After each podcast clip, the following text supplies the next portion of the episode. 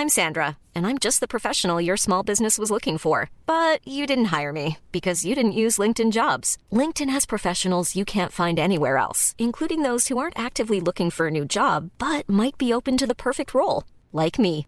In a given month, over 70% of LinkedIn users don't visit other leading job sites. So if you're not looking on LinkedIn, you'll miss out on great candidates like Sandra. Start hiring professionals like a professional. Post your free job on linkedin.com/people today. Bonjour à tous et bienvenue sur Positron, l'émission qui vous fait un zapping de bons plans tellement excellent que vous n'aurez plus jamais le temps de vous ennuyer.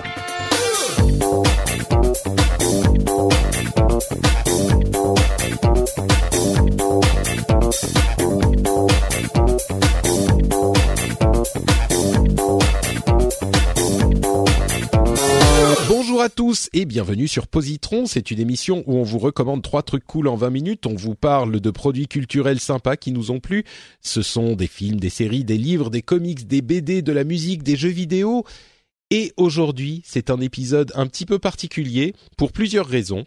Euh, c'est le dernier épisode de 2017. C'est aussi le centième épisode de Positron. Et enfin, c'est a priori, si tout se passe bien, le dernier épisode avant que ne naisse euh, mon enfant.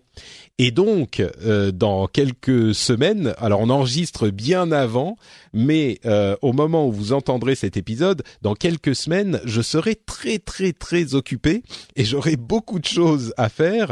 Et donc, je risque de devoir euh, réduire un petit peu la voilure pendant un moment sur la production d'émissions. Et donc, je pense que Positron va euh, connaître un petit hiatus, euh, une petite pause. On verra combien de temps ça se ça se prolonge. Je sais pas du tout euh, combien de temps ça sera, mais euh, effectivement, je me suis dit que c'était un bon moment entre la fin de l'année, le centième épisode, et puis l'arrivée du bébé.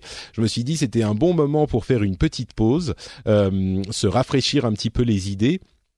Et puis en plus, Positron, c'est quand même une émission qui est absolument pas euh, liée à l'actualité. Donc, si vous avez besoin, si vous venez de découvrir l'émission et que vous avez besoin de plus de recommandations, eh ben vous pouvez tout à fait aller écouter les premiers euh, épisodes. Vous en avez une centaine avec en moyenne trois recommandations par épisode. Ça fait quand même 300 trucs à euh, écouter, lire, regarder et apprécier. Donc euh, voilà, pour le moment, on va dire la première saison de Positron se s'interrompt avec ce centième épisode Euh, et j'espère que vous me pardonnerez cette euh, cette petite interruption. Mais bon, voilà, comme je le dis, il y a quand même euh, d'autres priorités qui risquent de commencer à s'immiscer dans ma vie. Et évidemment, je n'arrête pas les podcasts. hein. c'est juste que je dois faire certains choix dans les productions, comme je suis tout seul à produire tout ça. Et on va voir comment ça se passera une fois que les choses seront un petit peu plus euh, sur les rails. Euh, et, et donc, voilà pour la petite présentation. On a quand même un épisode à faire euh, avant de se quitter. Et pour m'accompagner dans cet épisode, j'ai, comme je le disais dans le premier épisode de la session, le jeune et le vieux. Euh, le vieux, c'est celui qui est déjà papa. C'est Pascal, euh, qui connaît bien toutes ces, ces aventures, qui a dû réduire la voilure lui aussi depuis. Quelle depuis lucidité, temps. cher Patrick, quelle vision. N'est-ce pas? Tu vois, je prépare Non, les mais choses. tu as raison, tu as raison, c'est bien d'anticiper. Je, je pense effectivement que ça sera nécessaire au moins sur euh, sur les débuts. Euh, ça va T'es en forme, Pascal? Euh, impec, euh, j'ai hâte que ça soit Noël. Et puis, euh, dans moins d'un mois maintenant, enfin, dans un mois à peu près, sort le nouveau Dragon Ball Z sur euh, PS4. Et j'ai précommandé ça à Noël. J'a- J'attends avec impatience. Très bien, très bien. Et toi, Harddisk, comment ça va le, le jeune, le YouTuber, plein de dynamisme? Eh ben écoute, ça va, hein, parce que c'est bien sympa de faire des mômes, mais bon, hein, faut faire des podcasts aussi à un moment donné. Bon, C'est- bien marrant ces histoires de gamins, mais euh, Ah, ça concerne bon, pas tout le hein. monde. les Ah. couches, les couches et faire ses premières dents, c'est sympa 5 minutes, mais bon. 5 Il y a aussi minutes, la tu as exactement dit. vie. C'est sympa 5 minutes, c'est exactement ça.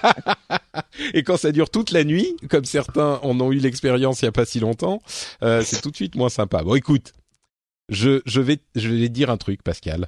Moi, en fait, j'ai la solution parfaite pour régler tous les problèmes euh, que tout le monde peut avoir avec ses bébés. J'achète, j'achète. Ouais. C'est Eh un ben, baillon. Je sais pas ce que c'est, mais j'achète. Non, ce n'est pas pas un baillon hard disk, c'est un livre tout simplement qui a tous les secrets euh, de l'éducation pour les bébés. Ce livre s'appelle Bringing Up Bébé et je pense qu'il n'est disponible qu'en anglais, donc c'est un petit peu particulier pour le recommander dans une émission en français, mais euh, ça vaut vraiment le coup parce que euh, c'est un livre que j'ai trouvé ah, que j'ai trouvé hyper hyper intéressant pour de nombreuses raisons. Euh, ah, mais en fait, il est disponible en français, je, me trompe, ça s'appelle euh, Bébé Made in France, quels sont les secrets de notre éducation? C'est édité chez Flammarion en 2013. Euh, et c'est un, un, livre absolument magique que j'ai lu il y a quelques mois euh, quand j'ai appris que qu'on était enceint qu'on était enceinte, que ma femme était enceinte. Euh, oui, euh, tu, tu fais, oh, tu oh, fais un transfert, mais c'est pas toi au dernier. Oui, oui, non, c'est. Mais bon, je m'inclus dans le truc. Tu vois, we are pregnant, euh, très très anglophile. C'est le seul truc que je garde de des Américains dans le domaine de l'éducation et même des Anglais parce que ils ont tout raté, euh, ils, ils, ont rien compris dans l'éducation par ailleurs, comme le prouve ce livre de Pamela Druckmann, Bringing Up Baby ou donc Bébé Made in France. c'est en fait une journaliste, euh, une écrivaine, qui a euh, vécu à Paris pendant plusieurs années et qui a euh, eu plusieurs de ses enfants, d'abord une fille et puis deux jumeaux, deux garçons, à Paris. Et donc, elle a pu comparer très précisément l'éducation telle qu'elle la, connaissait aux États-Unis et l'éducation avec tous ces excès dont on entend parler, je pense souvent, et l'éducation comme on la conçoit à la française. Et c'est hyper intéressant parce que je pense que souvent, euh, comme partout hein, dans tous les pays du monde, euh, les Français se disent ah ouais non nous en France on fait trop ceci ou on fait trop cela ou les enfants sont trop comme ci ou les parents sont trop comme ça. Et c'est hyper intéressant de voir euh, le regard extérieur de cette américaine sur l'éducation qu'on donne à nos enfants, en particulier parce que ça ressort certaines choses qui nous paraissent naturelles et évidentes genre auxquelles on ne penserait pas comme des choses positives, mais juste comme des choses normales, qui en fait vont pas de soi dans d'autres pays du monde et qui sont pas des acquis dans le domaine de l'éducation euh, et qui sont en fait des choses hyper intelligentes que ne font pas du tout les Américains donc, ou même d'autres pays. Et moi, je vois ça de la Finlande aussi. Euh, et même en Finlande, c'est pas du tout des choses qui sont considérées comme normales. Euh, il y a des choses comme, euh, je vais donner juste quelques exemples, euh, l'idée du cadre, c'est-à-dire d'établir un cadre avec des limites, mais de laisser le bébé relativement libre dans ce cadre. Euh, ça, c'est un truc que font pas du tout les, les Américains. Eux, ils sont très précis sur ah non, tu dois faire comme ci, comme ça, ou pas comme ci, ou pas comme ça. Le fait de ne pas aller voir son bébé tout de suite quand il se met à pleurer la nuit d'attendre de voir si c'est qu'il s'est vraiment réveillé ou juste qu'il euh, il est au bout d'un cycle et qu'il se qu'il se réveille un petit peu mais qu'il va se rendormir au bout de deux minutes. Alors évidemment, tous les bébés sont différents. Il y en a pour qui ça marche, ça marche pas. Mais d'une manière générale, les bébés font leur nuit au bout de, on va dire, trois, quatre mois en France. Aux États-Unis, moi, j'ai plein d'amis qui me disent ah mais non, euh, ça fait un an et demi, il dort toujours pas. Je suis obligé de mettre mon lit dans la chambre du bébé parce qu'il dort pas. Euh. Enfin, c'est, je sais pas, toi, à quel âge ton bébé a fait ses nuits, Pascal? Alors euh, moi je vis le problème inverse, c'est qu'il a fait la, petite a fait euh, la petite Joanne a fait ses nuits dès le départ et nous étions très fiers et tu sais et maintenant ce moment tout le temps. et maintenant c'est l'inverse donc tu vois c'est c'est comme tu disais tout à l'heure il n'y a rien d'écrit. Eh ben, en fait, euh, ensuite, tu peux toujours avoir des problèmes avec tous les enfants, mais vraiment, d'une manière générale, euh, les parents, le problème des parents américains, c'est que dès que le bébé fait le moindre bruit, ils vont voir s'il y a quelque chose qui va pas, ils le bougent dans tous les sens et ils le réveillent. Donc forcément, le bébé euh, n'a pas, ne s'habitue pas lui-même à s'endormir. Donc c'est un, un, problème euh, tout bête, mais c'est ce genre de truc. Il y a d'autres choses euh, qui parleront au français. Le, faire, le fait de faire goûter différents aliments aux euh, bébés très tôt.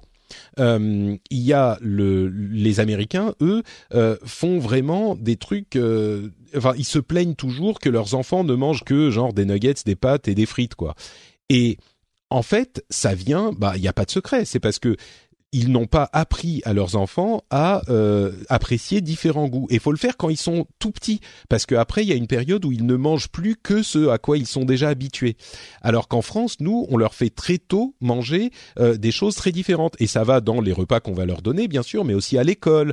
Euh, et, et, pourtant, je suis le premier à me plaindre de ma cantine de l'époque, et les choses ont changé depuis, j'imagine, mais il n'empêche qu'on a des menus très variés, etc. Enfin bref, je vais pas vous refaire tout le livre ici, mais c'est hyper intéressant parce que euh, si vous avez un enfant en bas âge ou si vous avez euh, vous attendez un enfant, je je comprends que euh, ça s'adresse à une partie de la population relativement limitée, mais c'est ça, ça, vous même si vous êtes français, ça vous pointe du doigt et ça vous met un coup de projecteur sur les choses qu'on fait bien. Alors d'une part, moi qui suis hors de mon élément en Finlande et qui parle beaucoup à des Américains, ça c'est une sorte de petite fierté parce qu'elle dit parfois allez les Français ils font ça bien en fait et j'ai compris ça qu'au bout d'un moment. Donc je suis genre ouais on est super bon machin. Ce qui est marrant. Euh, mais en plus ça ça ça vraiment ça c'est un livre sur l'éducation des enfants tout bêtement, hein, et je suis sûr qu'il faut en lire plein, il faut, enfin, faut prendre tous les conseils et après appliquer, comme beaucoup de gens me l'ont dit, à ton enfant qui va être particulier et toi tu vas savoir comment le faire pour ton enfant et tout va pas marcher et peut-être qu'il sera différent, tout ça, mais il n'empêche, c'est hyper intéressant de suivre tout ce qu'elle dit.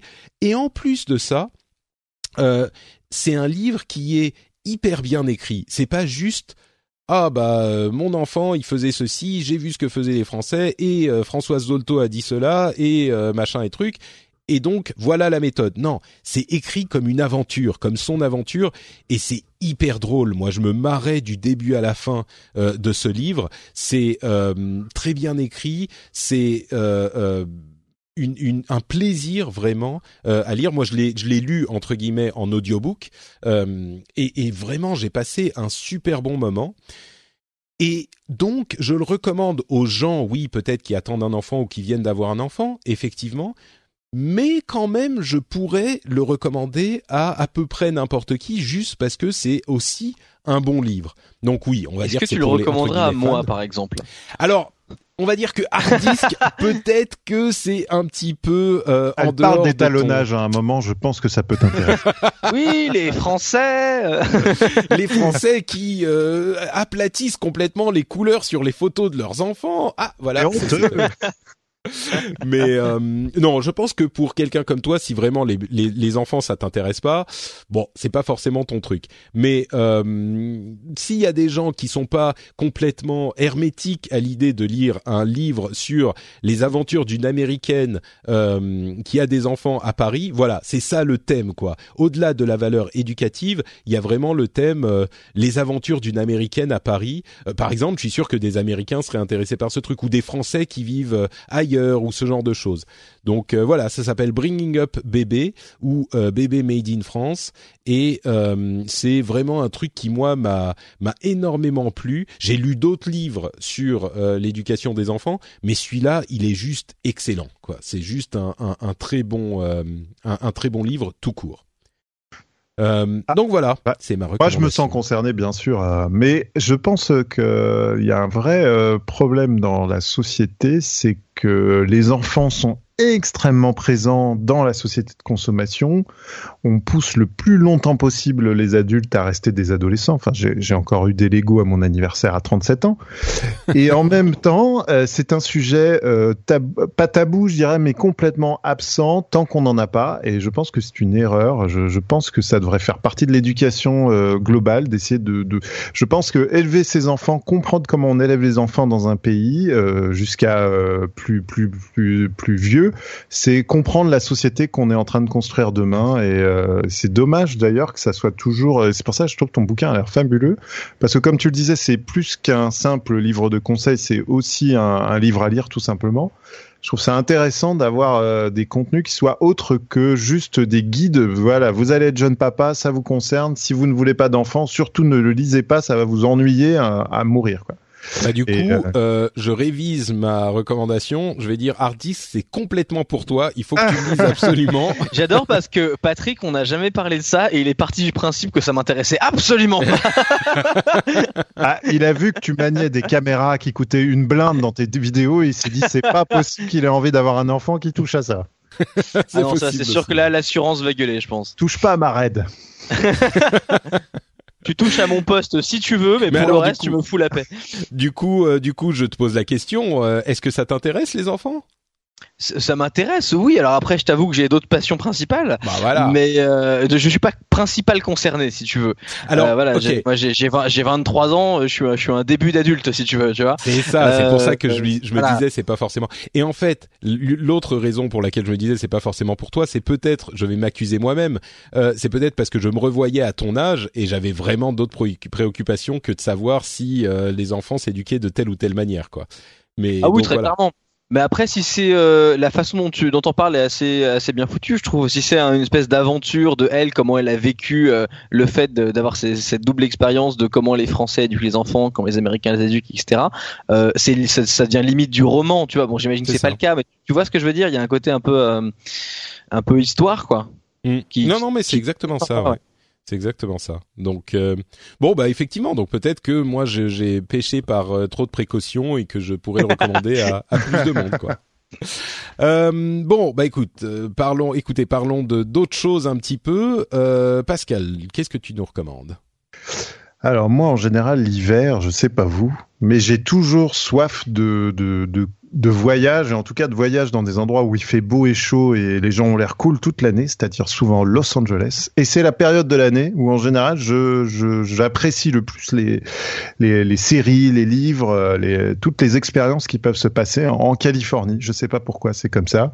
C'est vrai que c'est une région que j'ai un peu découvert euh, en allant me promener là-bas et j'ai beaucoup aimé. Et aujourd'hui, j'ai décidé de vous parler d'une Ah. série qui s'appelle Harry Bosch. Alors, je vous donnerai pas le nom exact du, du policier parce que c'est, un- il porte le nom d'un peintre célèbre euh, baroque et euh, c'est imprononçable, qui est adapté Donc des on va l'appeler romans. Harry l'allemand.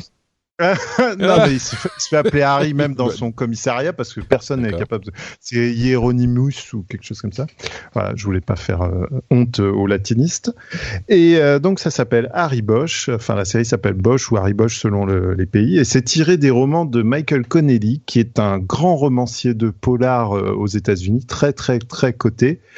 Et euh, vous avez peut-être vu, euh, c'est un peu, comment dire, je dirais que c'est un peu comme Philippe Cadic, c'est le genre d'auteur où vous avez peut-être vu un contenu euh, extrait ou inspiré de ses bouquins, mais sans, sans bien connaître son travail au, au départ. Et j'ai la sensation qu'il a eu envie en fait d'avoir son propre bébé, c'est-à-dire qu'il est euh, producteur exécutif sur la série et on sent qu'il a mis les mains dans le cambouis, c'est-à-dire qu'il a voulu euh, garder des éléments euh, de, de, de son œuvre de départ. Alors moi, je vais vous dire, Michael Connelly, j'ai beaucoup de mal avec les livres. Euh, c'est un style américain. J'ai, c'est très, euh, comment expliquer, c'est euh, c'est très âpre comme euh, texte. Alors on rentre ou on rentre pas dedans. Moi j'ai toujours du mal. C'est je trouve ça à la fois très- c'est très rigide. Je sais pas si vous voyez ce que je veux dire. C'est un peu bah, euh, Ouais. comme Katic ou d'autres auteurs comme ça. C'est j'aime bien quand il y a un peu la, nuance euh, euh, française dans, l'écriture. Euh, là c'est assez carré, assez rigide. Et pourtant, euh, bah, j'ai redécouvert donc ces, personnages et ces intrigues dans, la série. C'est Amazon qui produit ça. Ça fait partie des premières séries euh, qu'Amazon a, a produites avec euh, le maître du haut château, qui est de Philippe Cadic. Et c'est pour ça, vous allez voir, je pense qu'ils ont essayé, ils ont essayé euh, de, toucher des auteurs comme ça très populaires, mais qui étaient capables de de- d'exploser à l'international à travers le, le contenu, le médium euh, série. Et, euh, et donc voilà, donc vous allez suivre les aventures d'Harry Bosch, qui est un flic euh, enquêteur détective, comme on dit là-bas, à Los Angeles. Et ce sont des enquêtes sur une saison. Alors actuellement, il y a, il y a trois saisons. A priori, il y en aura une quatrième. Et c'est tiré des bouquins. Donc euh, vous allez voir sa vie dans. Excuse-moi, il y a rien de fantastique. C'est pas comme le. Non, non, D'accord. non, non, c'est c'est très très concret. J'ai envie de te dire. Euh, si vous avez vu sur écoute, je sais pas si tu connais The Wire sur Oui. écoute. bah, alors là, non mais pas l'avoir vu, tu vois ce que je veux dire. oui, oui, non, bien sûr, il y Bah, a je plein de gens qui l'ont pas The vu, mais je veux dire, je suis, je suis pris de convulsion quand on me parle de The Wire tellement j'adore cette série. Enfin, on- Ah, Alors. complètement raté. Ah, c'est oh mon dieu Ah non, mais hard disk, là, J'adore il y a un truc. Runner 2049, euh, The Wire, va falloir t'accrocher. hein. Non, mais C'est c'est fabuleux The Wire, mais il faut, il faut tenir le rythme, quoi. Mais C'est un incroyable. petit peu, mais enfin, tu vois, c'est c'est faut faut rentrer dedans. Mais euh, si on parle de de de de bébés, de l'amour des bébés, machin, tout ça, à la limite. Tu, tu peux me dire non mais les, les bébés on s'en fout on les passe au mixeur euh, c'est ça prend de la place machin Ah, ah, je ah. pourrais t'excuser mais mais mais ne Mais pas The avoir Wire. vu The Wire Mais c'est ouais. ah ouais non mais c'est c'est c'est important de connaître The Wire quand tu es quand tu apprécies le média euh, vidéo. Donc il y a deux séries non, non, mais je, qui sont je suis sûr que c'est très bien. qui sont fantastiques. parler, mais- C'est The Wire et Friday Night Lights. Ah, Et- Attends, c'est quoi Friday Night Lights en français? Ça c'est c'est- ça s'est traduit comment? Tu connais pas Friday La Night Lights soirée de vendredi. de- La soirée lumineuse du vendredi. En français, ils ont traduit ça comment qu'en anglais, ça me Euh, dit. alors écoute, je sais, je sais pas du Ah. tout, mais je suis même pas sûr. Je sais pas euh, euh, comment ça s'appelle en français, mais c'est une série sur un, un alors. Excuse-moi, je hijack ta, ta, ta- Non, c'est pas grave, au contraire. Mais j'ai dû déjà en parler de Friday Night Lights. C'est une série qui est la plus improbable euh, du monde pour un, un- quelqu'un comme moi. C'est une série sur euh, une petite ville américaine et leur équipe de football américain de lycée. D'accord. Et tu vois, déjà, tu dis ça, quoi. tu me dis ça, je commence à euh, euh, faire marche arrière. Tu sais, je fais, je recule euh, petit à petit, je marche à reculons, genre. Ok, on va pas voir que je me suis euh, que je me suis barré. Euh, c'est pas pour moi, quoi. c'est franchement l'une des meilleures séries de l'histoire. Euh, elle est extra et je vais pas vous en dire plus parce que je vais pas refaire la recommandation. Mais Friday Night Lights, c'est ça évoque chez les gens qui l'aiment le même type d'amour que euh, The Wire. Ah bah, il y a The pas de, Wire, y a pas de honte à avoir ses nanars préférés. Hein. Non, mais alors, on va Ah, pas, alors on là, va là, pas là, C'est- attends, tu sais quoi, sais quoi, Patrick, je vais plonger dans le dans le trou avec toi. Moi, je trouve qu'une des meilleures séries euh, qui, en termes d'écriture euh, qui ait jamais été faite, c'est Gossip Girl, tu vois. Euh, alors, attends. C'est dire. Alors, Gossip Girl, T'aurais j'aime dit bien. Grey's Anatomy, je sais que t'aurais marqué des points. Gossip Girl, je sais pas si tu regardes Patrick. Oh, j'ai j'ai regardé trois quatre saisons, j'ai bien aimé, ou peut-être deux trois, Ah, je sais même. plus. C'est mais Gossip Girl, t'aimes bien, même si c'est un petit peu couillon. Friday Night Light, c'est juste Voilà, vraiment bien. C'est une bonne série. C'est comme The Wire, c'est comme, euh, enfin, c'est une bonne Il y, a- série. y a même quoi. pas un aspect, euh, c'est pas du couillon enveloppé dans une belle écriture, quoi. Non, C'est- non, non, c'est juste bien. Il y a, euh, enfin, c'est émouvant, c'est touchant, c'est bien écrit. Il y a la saison 2 est rentrée de plein fouet dans la grève des scénaristes de, du milieu des années 2000. Donc il y a Ah un truc, ça devient vraiment débile et faut passer limite, faut passer la saison 2. En plus, elle s'int- elle s'interrompt à la moitié. Enfin, c'est c'est. Mais euh, il y a quatre cinq saisons euh, et et c'est. Enfin bon, je vais pas repartir dessus, mais oui, Friday Night Lights, c'est très très bien. The Wire aussi. Euh, et donc Harry Bosch. Ah. Alors Harry Bosch, ça pourrait te plaire parce que pour moi c'est euh, bon Michael Connelly, il a un peu le même parcours que David Simon, l'auteur de The Wire, c'est-à-dire qu'il a été euh, journaliste et chroniqueur judiciaire avant d'écrire. Donc en fait, il a une approche très euh, documentée, très euh, très journalistique du, du métier de d'enquêteur. Et en fait, je dirais que tu as le côté Los Angeles, c'est-à-dire le côté plus cool, tu vois, on va on va manger des, des tacos ou des trucs comme ça euh, pendant l'enquête. Ce qui est moi, euh, tu verras euh, Hardis que Ah bah, si tu s'ils regardes mangent des tacos euh, pendant l'enquête, c'est qu'ils sont quand même vachement cool. ah ouais, non, mais tu verras si tu regardes The Wire, c'est pas du tout la même ambiance. Hein. Ah oui, non, euh, c'est sûr. euh, c'est glauque du, dé... enfin c'est glauque, c'est c'est c'est triste. euh, en- Enfin, je sais pas comment dire. C'est Mossad, Mossad. Voilà, on va dire c'est Mossad Oh. du, dé- du début jusqu'à la fin. Alors que là, ça reste Los Angeles, tu vois. Donc c'est des enquêtes à Beverly Hills, à Hollywood, et ça n'empêche que euh, c'est vraiment une très bonne série parce que comme je vous le disais avant, euh, on retrouve beaucoup de comédiens de The Wire. Donc c'est pour ça que je pense que le, rapprochement n'est pas euh, pas faux. Je pense que ils sont s'en sont inspirés en tout cas dans dans l'écriture, c'est-à-dire que c'est une enquête, une saison. Et euh, c'est très agréable de voir euh, une, une vraie partie des États-Unis euh, dans un cadre euh, idyllique qui est Los Angeles, euh, traité de manière sérieuse parce qu'hélas, souvent, euh, j'ai remarqué euh, Los Angeles dans, dans les séries américaines, c'est souvent fun, c'est euh, des filles en Ça roller. ressemble tellement pas à la vérité. Euh, Euh, il y a un côté, euh, bah, souvent dans les séries, il y a un petit côté GTA V, il y a un côté un peu folk Ouais. un peu euh, voilà. Et là on est vraiment dans dans l'approche euh, la plus euh, sordide au soleil tu vois. Je sais pas comment expliquer quoi. C'est beau mais c'est glauque mais c'est beau en même temps. C'est esthétiquement Bah, glauque. Pour que ce soit réaliste de Los Angeles, c'est simple. Est-ce que dans le, est-ce que dedans il y a des nanas précaires en pantalon de yoga? Oh là tu as euh, tu as des femmes qui font du des, des du SM euh, sur chatroulette et des trucs comme ça quoi. C'est euh, très ok on est on est sur du réel. et tu as tu as du white mark enfin je, je connais pas toutes les marques mais tu vois c'est tu retrouves un côté réaliste de, de la ville et les enquêtes sont bien en plus parce que bon comme c'est des polars au départ il y a, y a, quand même beaucoup d'épaisseur hein. c'est pas le truc où tu vois venir le mec à l'avance dès le départ bonjour c'est moi vous allez avoir deux faux indices et puis vous allez retomber sur moi à la fin de l'épisode. Euh, c'est vraiment, euh, ça suit. J'ai envie de te dire, même si euh, l'enquête te passionne pas, t'as quand même plaisir à voir le personnage d'Harry Bosch, qui est un, je pense, le, prototype du, policier euh, de Los Angeles, c'est-à-dire qu'il est riche parce qu'il a eu la chance de co-écrire un scénario et d'être consultant sur un film qui a cartonné. Donc il a une baraque magnifique qui donne vue sur Los Angeles et en même temps il a un boulot de, de détective classique. Et ça c'est un côté très américain, euh, les flics ont beaucoup de, euh, euh, c'est souvent peu traité, mais les flics là-bas peuvent avoir des métiers à côté et souvent ils peuvent être très riches pour certaines choses et en même temps rester des policiers classiques. Et puis on va voir aussi son rapport avec sa famille, son ex, sa fille. Et là, pareil, pas de cliché. c'est un personnage très réaliste et un passé euh, triste puisque sa mère euh, s'est fait assassiner. Elle était prostituée. Non mais raconte pas, ne raconte pas. Enfin. Non, mais là je te décris le background du personnage. Tu vois. Et c'est donc à ce moment-là qu'on se rend compte que voilà c'était sa sœur et c'est incroyable quoi. non non, euh, ça c'est c'est le personnage et je vous dis c'est un personnage très épais et je pense que si vous avez aimé The Wire, vous retrouverez peut-être pas, euh, ça va pas jusqu'au bout comme The Wire, mais en tout cas, vous verrez une partie de Los Angeles euh, traitée euh, comme dans The Wire, c'est-à-dire euh, les journalistes, la politique, les hiérarchies, les rapports de force, les luttes des classes dans la ville, etc., etc. Toutes ces parties-là font partie de de l'ensemble de l'enquête. Donc ça, c'est vraiment cool, quoi. Il y a plusieurs intrigues. Mais je te conseille The Wire, hein. franchement, essaye de, de, voir ça. Et si t'as pas le courage, tente Bosch, ça sera peut-être beaucoup plus digeste. Non, non, mais je vais rajouter au, nombre de trucs que je dois regarder dans le métro quand je vais au bureau le matin.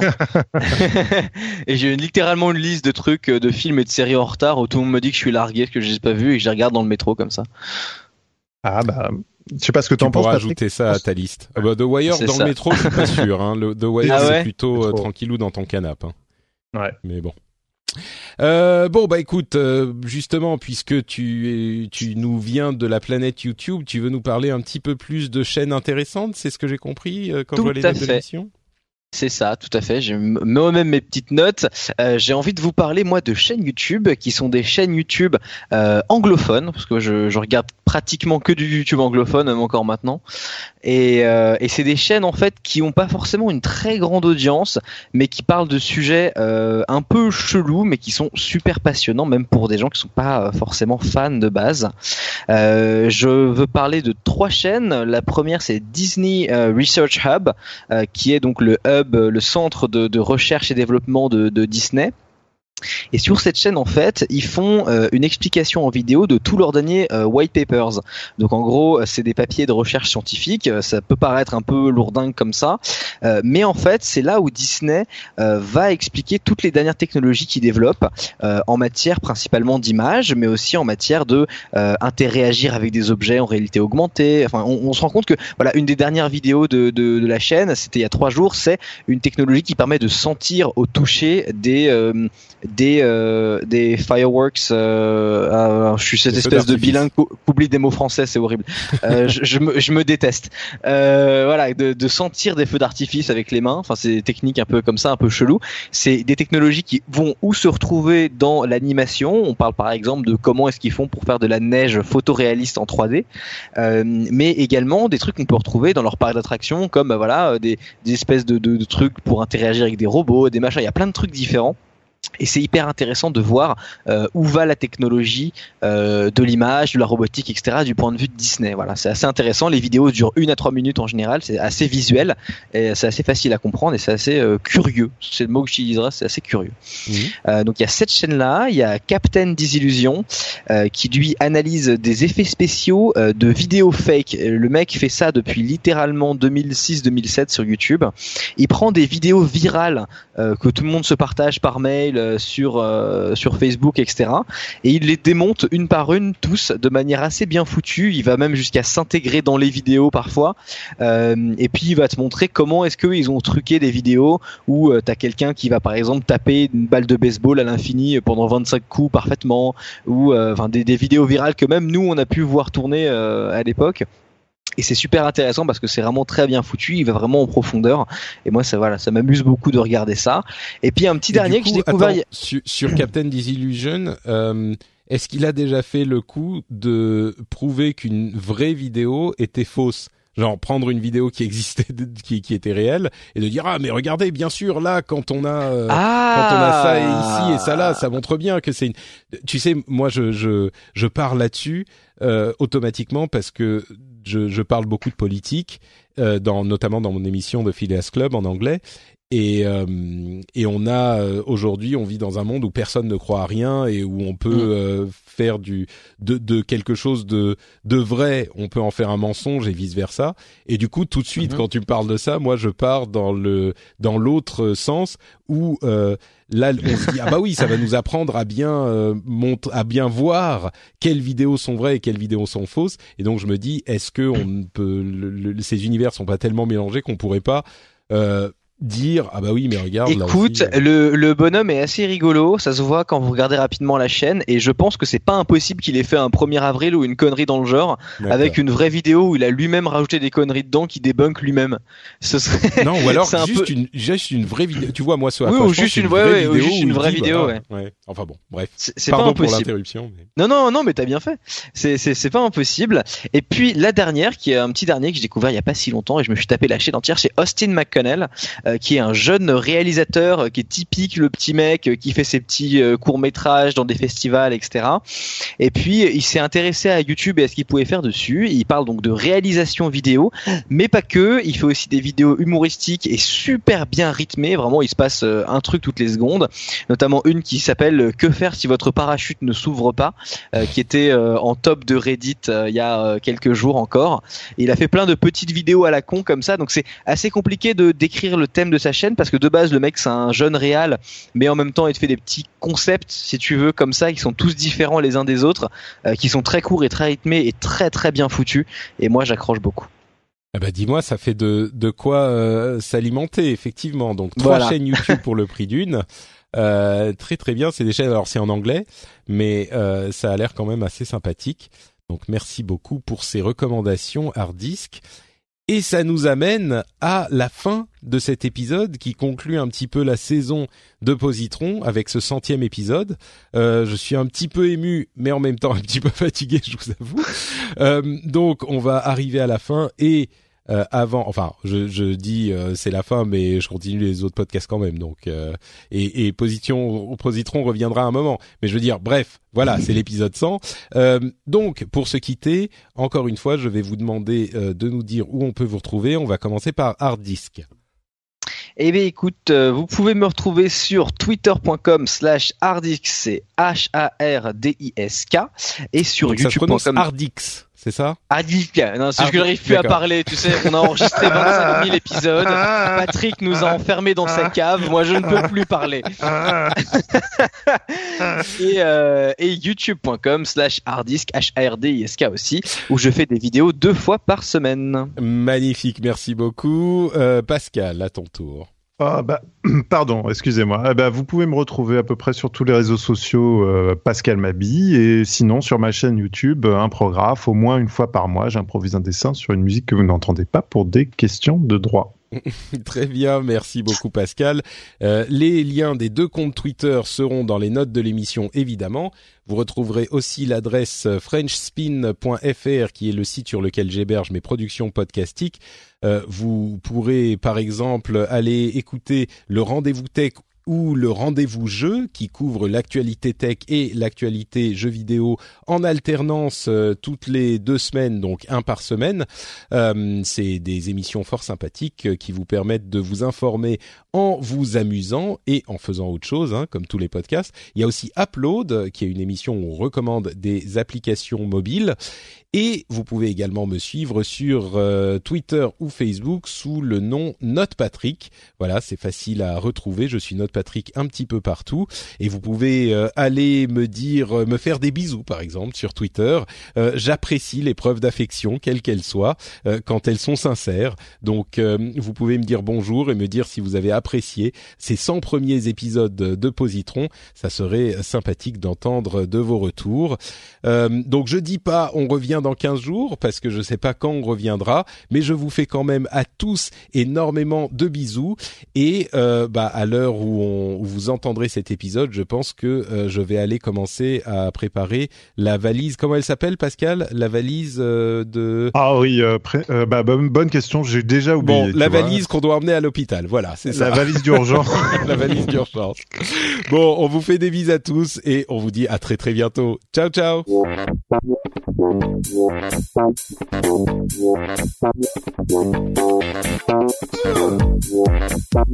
Thank you. Thank you.